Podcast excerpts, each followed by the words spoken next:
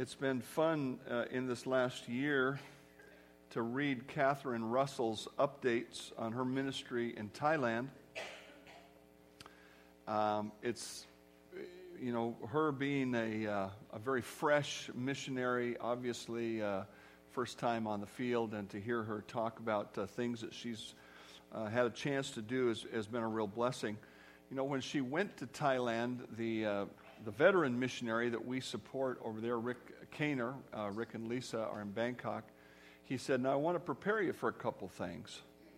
He said, It's very likely that, that the, the Thai people, once they get to know you, they will say to you, Your nose is so big.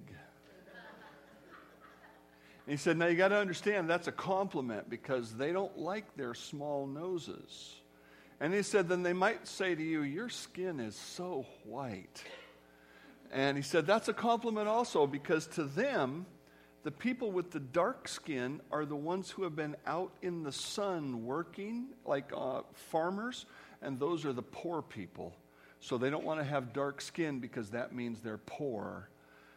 Isn't it interesting how people halfway around the world can think 180 degrees from what we think about parts of our uh, physical existence?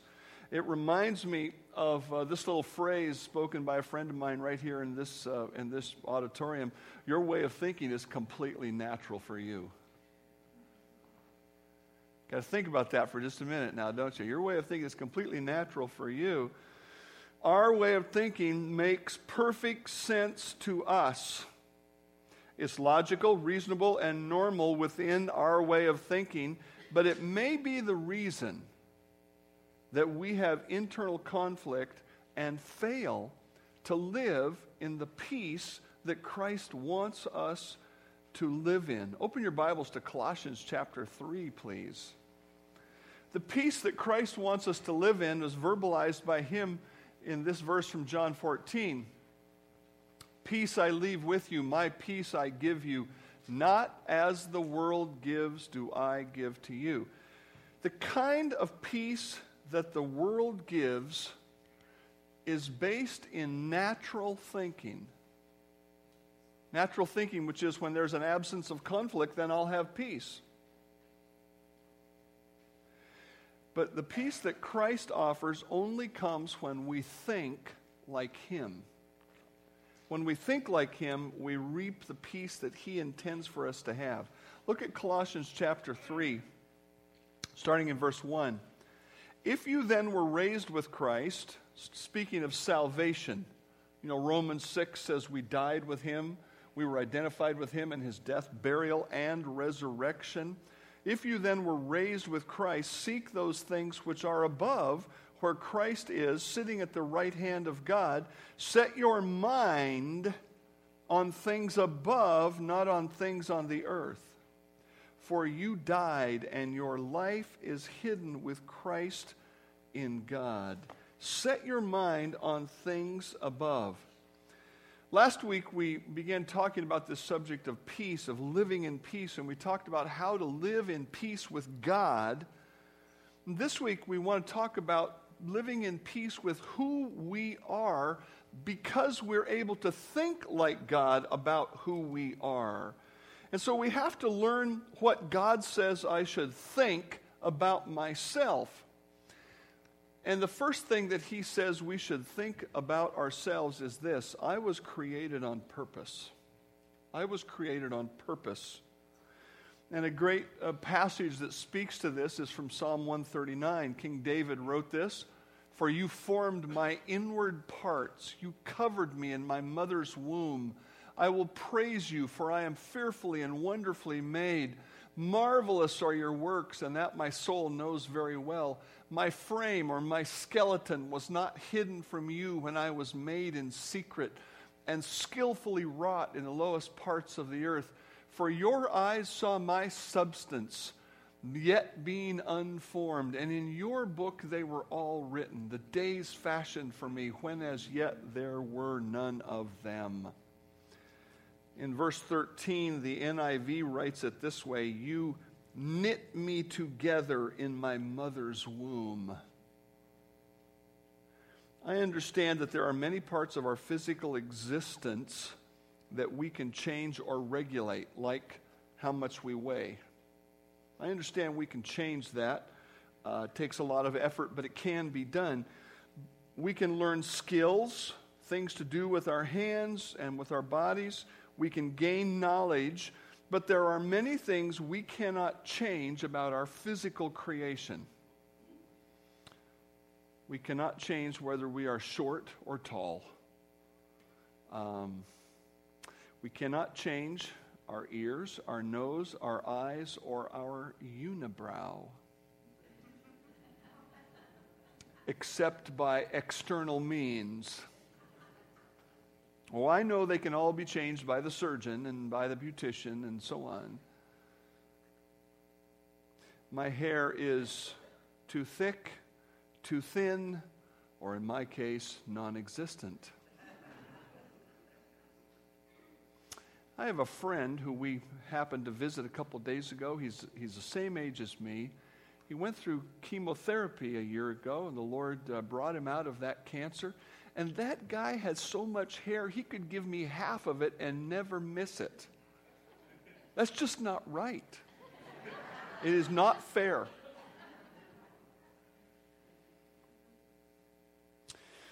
Well, we can control the weight gain in terms of poundage. We often say, you know, when I gain weight, it goes right here or right there, and we can't control that.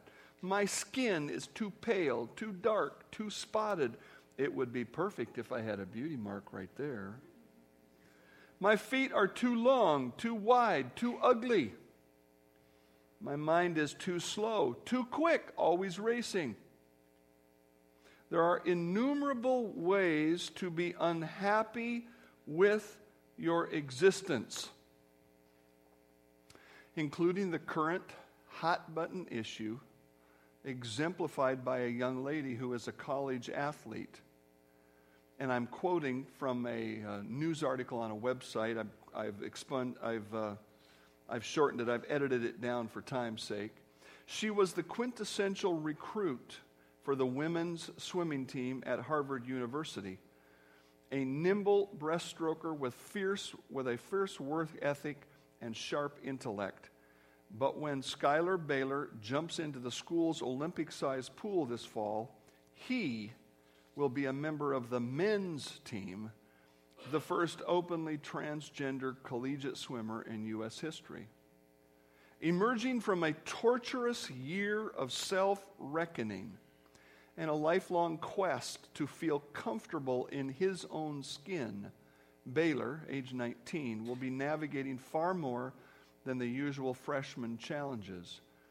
She's 5 foot 8, 170 pounds athlete who struggled for years through depression, self harm, suicidal thoughts, eating disorders, and a broken back. As a girl, Bailar competed at a high level, setting a national relay record on a girls' team with a future Olympic champion. But she was confused and pained. I was a very lost kid who didn't understand why I spent my entire childhood being a boy, but not really one who focused intently on studies and swimming to distract from anything that came up in my mind. I was caught between two worlds. He isn't anymore. Though he bears scars across his chest from surgery to remove his breasts and mammary glands, and he faces some fears about living as a man, he feels better now than he ever has. You cannot be at peace with being a homosexual or a transgendered person because you are not. God did not create you that way. Now, I don't have time, and it's not my intent today to address this issue in depth. But let me just say this for those of you who are struggling to understand the truth of some of this. Our society, which is permeated with the pursuit of facts and science to base their philosophy on, has completely let go of facts and science in the gender issue. And in case you don't know it, there is absolutely no scientific evidence whatsoever though it be pursued at length, that anyone is born anything but a man or a woman. And yet, many things in lives of people push them to think, I bet I could find my peace if I was not a man but a woman, not a woman but a man, or whatever. I feel very much sympathy for anyone living in a tortured state of life. Don't get me wrong. But I must say that so called gender change is not the answer. Coming to grips with God's work in your life is the answer. I must acknowledge that God had the right to make me like I am tall, short, big feet, small feet, big nose, big ears, no ears, maybe no hands and feet like that fellow that we've all seen on the internet who who's about this tall because he doesn't really have any legs and not much in the way of arms, who goes about speaking about being content with who God has made him. I must acknowledge that God had the right to make me like I am. But indeed, O oh man, who are you to reply against God? Will the thing formed say to him who formed it, Why have you made me like this? Does not the potter have power over the clay? I've got to acknowledge that God had the right to make me like I am, and I must rest in God's goodness. He who did not spare his own son, but delivered him up for us all, how shall he not with him also freely give us all things? Now, this verse is not teaching that, that God is your divine ATM machine and uh, you just put the card in and say, Give me what I want. That's not what he's saying. What he's saying is, God is going to do all of the good that you need in your life. And you may be struggling with, with uh, something about your physical existence that is beyond your control. But the answer begins with saying, God, you've made me. Now, there may be some things that I can work on and I should work on, but outside of those things, you have made me, you have created me, and I accept that. And I will live in your goodness, not what I determine to be my goodness. The second way our thinking needs to change is this my physical existence does not define my quality of life. My physical existence does not define my quality of life. The Apostle Paul was a highly capable and gifted man before he came to Christ. That's why he was given the responsibility of going around and rooting out all of the Christians and, and oppressing them for the Jewish rulers, because he was a highly intelligent man in God's truth and, and in the ways of the world and so on. But in order for God to use him to do the things that God wanted him to do, God needed to give him a vision of heaven. And so God allowed him to see some things that he did not want him to talk about, but he wanted him to have a certainty of those things. And so he had a vision of heaven that changed him spiritually. Uh, this is after his salvation. But it made him, it was part of what made him who he was and, and, and how committed he was to the Lord. But God also wanted to, to make sure that, that he wouldn't get puffed up in pride about the fact that he'd seen into heaven and so on. And so God sent him a physical challenge. We don't know what it is. There's some clues in Scripture that indicate it might have been an eyesight problem, could have been some other physical uh, challenge you know, could have been something that we would recognize as a, as a certain illness today. We don't know what it was but it was something that, that he struggled with, and he knew it was from God, and, and this, was his, this was his testimony about that. Lest I should be exalted above measure by the abundance of the revelations, all that he'd seen in heaven. A thorn in the flesh was given to me, a messenger of Satan to buffet me. What that means is, is God opened the door. He took the hedge down just a little bit, uh, according to Job, And God said, uh, Okay, Satan, you can, you can pester him. That's a scary thought. Scary thought to think that your physical malady might be God working spiritually in your life. A messenger of Satan to buffet me so I would not become arrogant, exalted above measure. Concerning this thing, I pleaded with the Lord three times that it might depart from me. And he said to me, in a very godly way, No. My grace is sufficient for you, for my strength is made perfect in weakness. Therefore, most gladly will I rather boast in my weaknesses, literally, that the power of Christ may rest on me. Therefore, I take pleasure in weaknesses, in reproaches, in needs, in persecutions, in distresses for Christ's sake. For when I am weak, then I am strong through Christ. Paul's physical existence did not define his quality of life. One of the, the great sins of our society is the worshiping of physical ease. Now, don't get me wrong. I love my chair.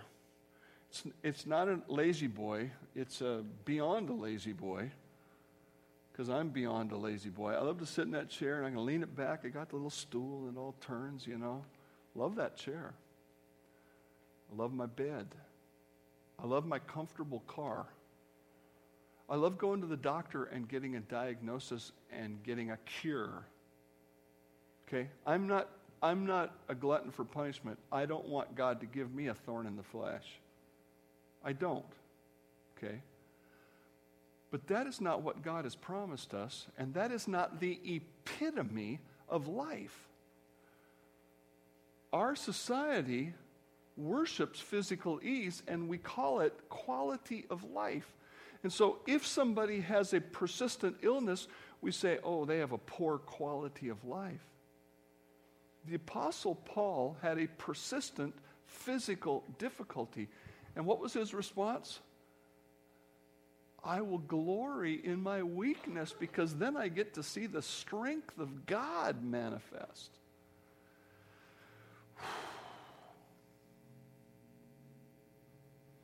The quality of my existence must not be limited to those days of life when everything is physically perfect. Because if it is, I'm not going to be at peace. I am not going to be at peace. I'm going to be struggling and striving and pushing back and thinking if I could just get to be healthy, then everything would be okay. No. If you could just get to be like Christ, everything will be okay one way or the other. You see, that's why this next point is so important. My, my physical existence doesn't define my quality of life. I should be glorying above all in being His child. I should glory above all in being His child. The, the passage that I'm going to show you right now, I've set before you in many, uh, many times. But I want to emphasize something a little different from it this week. For as many as are led by the Spirit of God, these are the sons of God. For you did not receive the spirit of adoption again to fear, but you received the spirit, uh, or the spirit of bondage to fear, but you receive the spirit of adoption, by whom we cry out, Abba, Father. The Spirit Himself bears witness with our spirit that we are the children of God. Um, I have known a number of people over the years who have had children many years after they had children. They had two or three, and great, that's our family. Then 10 years later, boom. Uh, and sometimes we call those accidents, surprises. And of course, no godly person continues to think of a child as an accident or an unplanned and so on. But here's what I want you to think about contrast that with this word right here. Adoption is a process whereby children are brought into a family completely on purpose. Completely on purpose. There are no accidents, no mistakes, no unplanned births, and that is the concept of adoption, which God uses to help us understand our connection to His family. Do you realize that you are a child of God completely on purpose? You did not accidentally get saved. That's what makes, that's what makes this verse so precious. Behold, what manner of love the Father has bestowed on us that we should be called the children of God. We, we take that for, so for granted. Um, I don't know what you know famous person there might be in history that you would say, boy, it, it would have been a privilege to be that man or that woman's uh, son or daughter. Would have would have just been a privilege to say, boy, I'm connected to that person. I, I saw an article this week about the descendants of Uncle Sam. Did you know that Uncle Sam was a real guy? And he was really called Uncle Sam before he ever was associated with patriotism in our country. And he got connected to the whole patriotism and country thing through his being a supplier of meat to the troops in the, the War of 1812. And he used to stamp um, U.S. on his uh, meat, which was Uncle Sam. That was his trademark, if you will and his descendants are still around and, and, and so on. Great, I'm a child of Uncle Sam. You know, the great, great, great, great, great, great granddaughter, whatever she is. You're a child of God. God adopted you into his family. If you're a child of God, what else could be that important? Is there something you could become that would be more meaningful than being a child of God? Is there something you could become that at the end of your life you would say, Well, I'm a child of God, but look at what I've done? Look at what I've become. I can't imagine that we would ever make that statement. If you could possess what you see as physical perfection, would that make you feel better than being a child of God? How much of a blessing will that physical perfection be when the ravages of time bring the sagging skin and the ear hair and the growing nose? Uh, you know what I'm talking about. I know what I'm talking about not to mention the loss of hearing and the ability to fully the inability to fully understand like you used to. Don't delight in your physical beauty and don't labor for it. Glory in who you are now and always will be. If you're a child of God, what else could matter? I should glory in being his child and I need to understand that I have been prepared by God for His purposes. Not only is our physical body uh, created by God, but certain aspects of personality, intellect, aptitude, and desires are innate. Now, I want to be real clear here. I can't spell that all out for you in great detail, and neither can anybody else. Whether you pick up a book that is Christian or non Christian, and they say this is exactly how personality works, don't you believe it? because God didn't say it. Be very careful with that. I'll tell you where I learned about the innateness of personality, and I didn't learn the details, just the concept, and that is with having twin girls who are night and day in many ways. Same mom, same birthday within 30 seconds or whatever it was, same home, same church, and very similar in a lot of ways and very different in other ways. Where does that come from? Some of it comes from God in the process of knitting us together in the womb, like David said in Psalm 139. That does not mean that personality cannot change and grow and become more godly. That does not mean that intellect cannot be improved. It does not mean that aptitudes cannot develop or desires be modified. I don't believe that you are stuck with any trait that cannot be improved, but there is a sense in which God has created us and caused us to be born in certain ways, in certain characteristics. And we add to that the other uniqueness that we have nothing to do with and God has everything to do with, and that is our spiritual gift. And spiritual gift is something you receive when you believe in Christ as your Savior. And here's a little description of those spiritual gifts. He talks about the fact that we're all different parts of the body of Christ. He says, if the whole body was an eye, where would the hearing be? If the whole was a hearing, where would be the smelling? But God has set the members, that's you and I, each one of us, into the body of Christ just as He pleased. And so we understand that we are all unique individuals whom God wants to use uniquely. You received a certain gift or mix of gifts from God, spiritual abilities to serve Him. I received a certain gift or gifts. We are all unique we, we have birth characteristics. We have characteristics from how we were raised and the experiences we've been through. We have a spiritual gift that came to us after salvation. And all of that together makes us who God wants us to be so that He can use us in a unique way. Now, one of the, one of the men who, whom I admire um, uh, very much in the world is a guy named John MacArthur who is a, an extraordinary individual. He's the pastor of a church of thousands, the president of a Christian college and seminary, the author of a commentary or a book on every book of the New Testament after he has preached on every book of the New Testament in depth at his ministry at one church in his whole uh, adult lifetime. Now, does he have lots of help? Sure. But how many of his helpers become him? None so far. There are lots of big church pastors who don't touch him in many ways.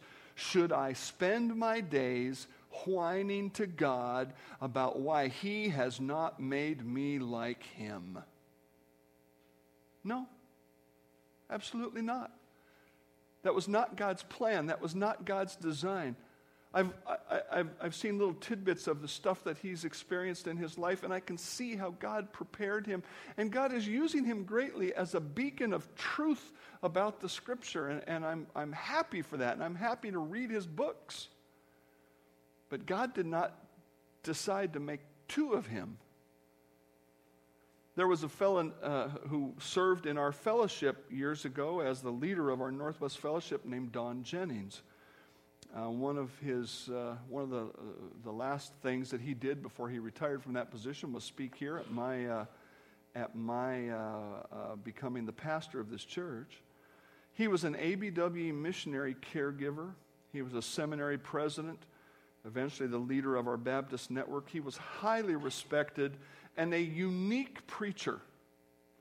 Um, he also had a unique thorn in the flesh that God gave him. He had a tremendous uh, I guess you'd call it a nervous movement of his body. And it caused him pain and difficulty, and I think it caused him embarrassment at times. But he was a tremendous man of God, um, absolutely unique in many ways. But in a seminar shortly after I became a, a senior pastor, he said this about being a pastor and about preaching. He said, Be yourself. Be who God has made you. He wasn't advocating that we don't change and grow, but that we use who we are and what we are for God instead of trying to be somebody great. We are all unique individuals. Some people are more unique than others. not me. We are all unique, and God wants to use us. And one of the hindrances to uh, us being used by God is us spending our days wanting to be somebody else, trying to be somebody else. I remember a, a young woman who had a lovely singing voice, but she always sang like a certain contemporary Christian singer. And finally, one day, she just started singing, and it was wonderful. I don't know what voice God has given you, what, what expression He's given you of, of your uniqueness in Him, but be that person and just rest in that and rest in that God is going to make of you whatever He's going to make of you. The fifth thing that God wants me to think is this God wants me to be consumed with His work, not my life. From Matthew 6, these familiar words, but perhaps with a different emphasis. For after all these things, all the stuff of life, the, the Gentiles or the unbelievers seek, for your heavenly Father knows that you need all the things of life, but you seek first the kingdom of God and his righteousness. And let me paraphrase and say, and let God add the other stuff to your life. Therefore, don't worry about tomorrow. Instead of worrying about tomorrow, I need to be consumed with God's work for me today. What does God want me to be doing today, right here and right now? We are either consumed with the condition of our life or we're consumed with the work of God. Now, I'm not advocating leaving your God ordained responsibilities like caring for a husband or wife or children or going to work to earn a paycheck to support your family. I'm not advocating leaving that. But I am asking the question is your life about the stuff of life, or is it about how God wants to use you in the stuff of life? I visited someone in the hospital many years ago who who, who struggled with the condition of their physical life. And they had a very serious physical condition, the reason they were in the hospital. And so I went and prayed and went, went and visited with them. And, and at the end, I prayed and prayed and prayed. And when I was done, toward the end of my prayer, I said, God, make yourself known in this place. And when I got done, they looked at me and said, That's an odd prayer. What does that mean? I said, Well, um, some people really struggle to understand that God wants to work through their difficulty to manifest Christ in a place like this. And, and, uh, and so I am praying that God would make himself known through your life. And person said, I'm not very good at that. I knew that already. That's why I prayed that. um, sometimes we get so focused on our physical life, whether it be aches and pains or certain limitations or certain lacks that we have, that we spend our time complaining rather than trusting God and letting people see Him in us. That's what Paul was talking about in 2 Corinthians 12. He said, I'm going to glory in the weakness so that the power can be of Christ. And people would obviously, like we do today, we glorify God for Paul because we look at him and say, Man, how did you do all of that? And we realize it was God in him at work, and we're glorifying God today. If your mind is stayed on Christ, Isaiah 26 says, You will keep him in perfect peace whose mind is stayed on you because you're trusting in him. In other words, if your mind is focused on God and his work, not your life and the conditions you're living in, then you can do all things without grumbling and complaining or disputing. And the result will be you may become a blameless and harmless children of God without fault in the midst of a crooked and perverse generation among whom you shine as lights in the world. Does that phrase right there describe our society? Do they need a light? The light that you're going to shine on them will be a light that shows when you are not concerned about the physical conditions of life but you are consumed with God's work. Peace comes from being consumed with God's work, not the condition of my life. The last thing God wants me to know is this God wants me to be consumed with Him and not me. God wants me to, him, me to be consumed with Him and not me.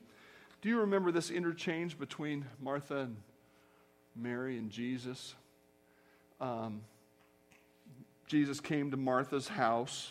Martha and her sister Mary lived there, and, and uh, she's all going about getting dinner ready for him. And she was all wound up about dinner. And Jesus said to her, Martha, Martha, you're worried and troubled about many things, but one thing is needed or most important, and Mary has chosen that good part, which will not be taken away from her. And what was that good part? Mary sat at Jesus' feet and heard his word. Mary was consumed with Jesus. Mary sat at Jesus' feet and heard his word. She, I guess Mary wasn't even worried about eating dinner. I'm not there yet. I'm not. But this is what Jesus said when he answered the devil uh, in one of those temptations he went through at the beginning of his ministry. Man does not live by bread alone, man lives by every word that proceeds from the mouth of God. Which means that Mary Mary was feeding her soul. She was consumed with who God was, and she wanted to take in all that she could when Jesus was gone from the earth, not too long after this episode, do you suppose Mary or Martha looked back and gloried in the way they spent their time?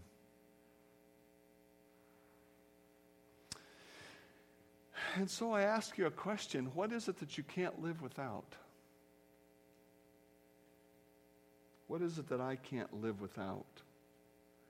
It's easy to be worried about many things like Martha, but peace comes from being consumed with knowing God and walking with Him like Mary. That is Woody.